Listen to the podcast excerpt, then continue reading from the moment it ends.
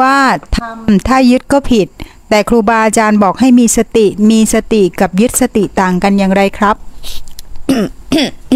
จะอธิบายยังไงให้มันเข้าใจง่ายวะตอนแรกเราก็เห็นว่ารถแต่เป็นของเรา ใช่ไหมถ้าเราเห็นด้วยด้วย ด้วยจากสติปัญญานะ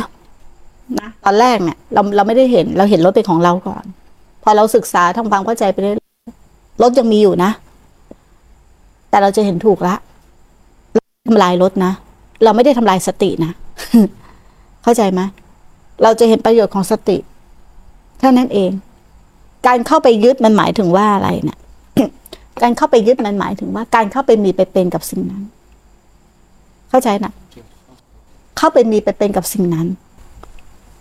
ยึดมีผู้ทุกข์ไม่ยึดก็ไม่มีผู้ทุกข์ก็เห็นว่าสติมันเป็นการทำงานของขันก็แค่นั้นเอง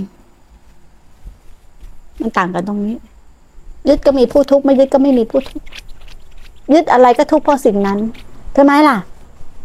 ยึดอะไรก็ทุกข์เพราะสิ่งนั้น ไม่ยึดอะไรก็พ้นทุกข์เพราะสิ่งนั้น แต่เราอาศัยเข้าใจคำว่าอาศัยไหมหมายเข้าใจคำว่าอาศัยไหมลูก อาศัยก็เหมือนกับว่า เราไปอาศัยบ้านเพื่อนสักคนหนึ่งนะ แต่เรารู้ว่าบ้านนี้เป็นของเพื่อนเราแค่มาอาศัยแค่สองวันแล้วเราก็ไป นะนี่คือผู้อาศัย เราอาศัยสติเป็นพ่วงแพร อาศัยสติในการทำเพียรนะพอถึงเวลาก็ปล่อยให้สติเขาคืนสู่ธรรมชาติไป แต่อันนี้มันเป็น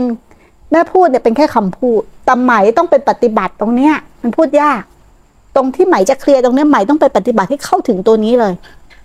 แล้วไหมจะเข้าใจ แต่ถ้าจะพออธิบายอุปมาอุปไมยได้ก็อุปมาอุปไมยอย่างเนี้ย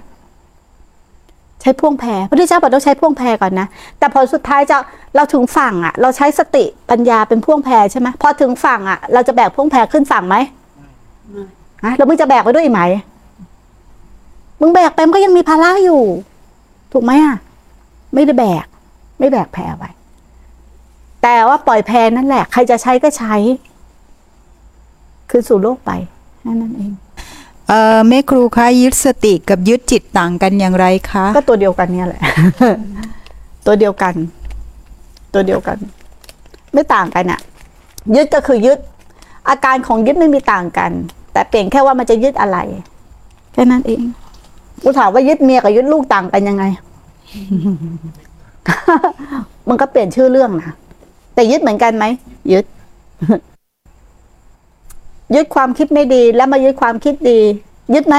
ยึดต่างกันยังไงก็คือยึด ถ้ายึดก็เป็นทุกข์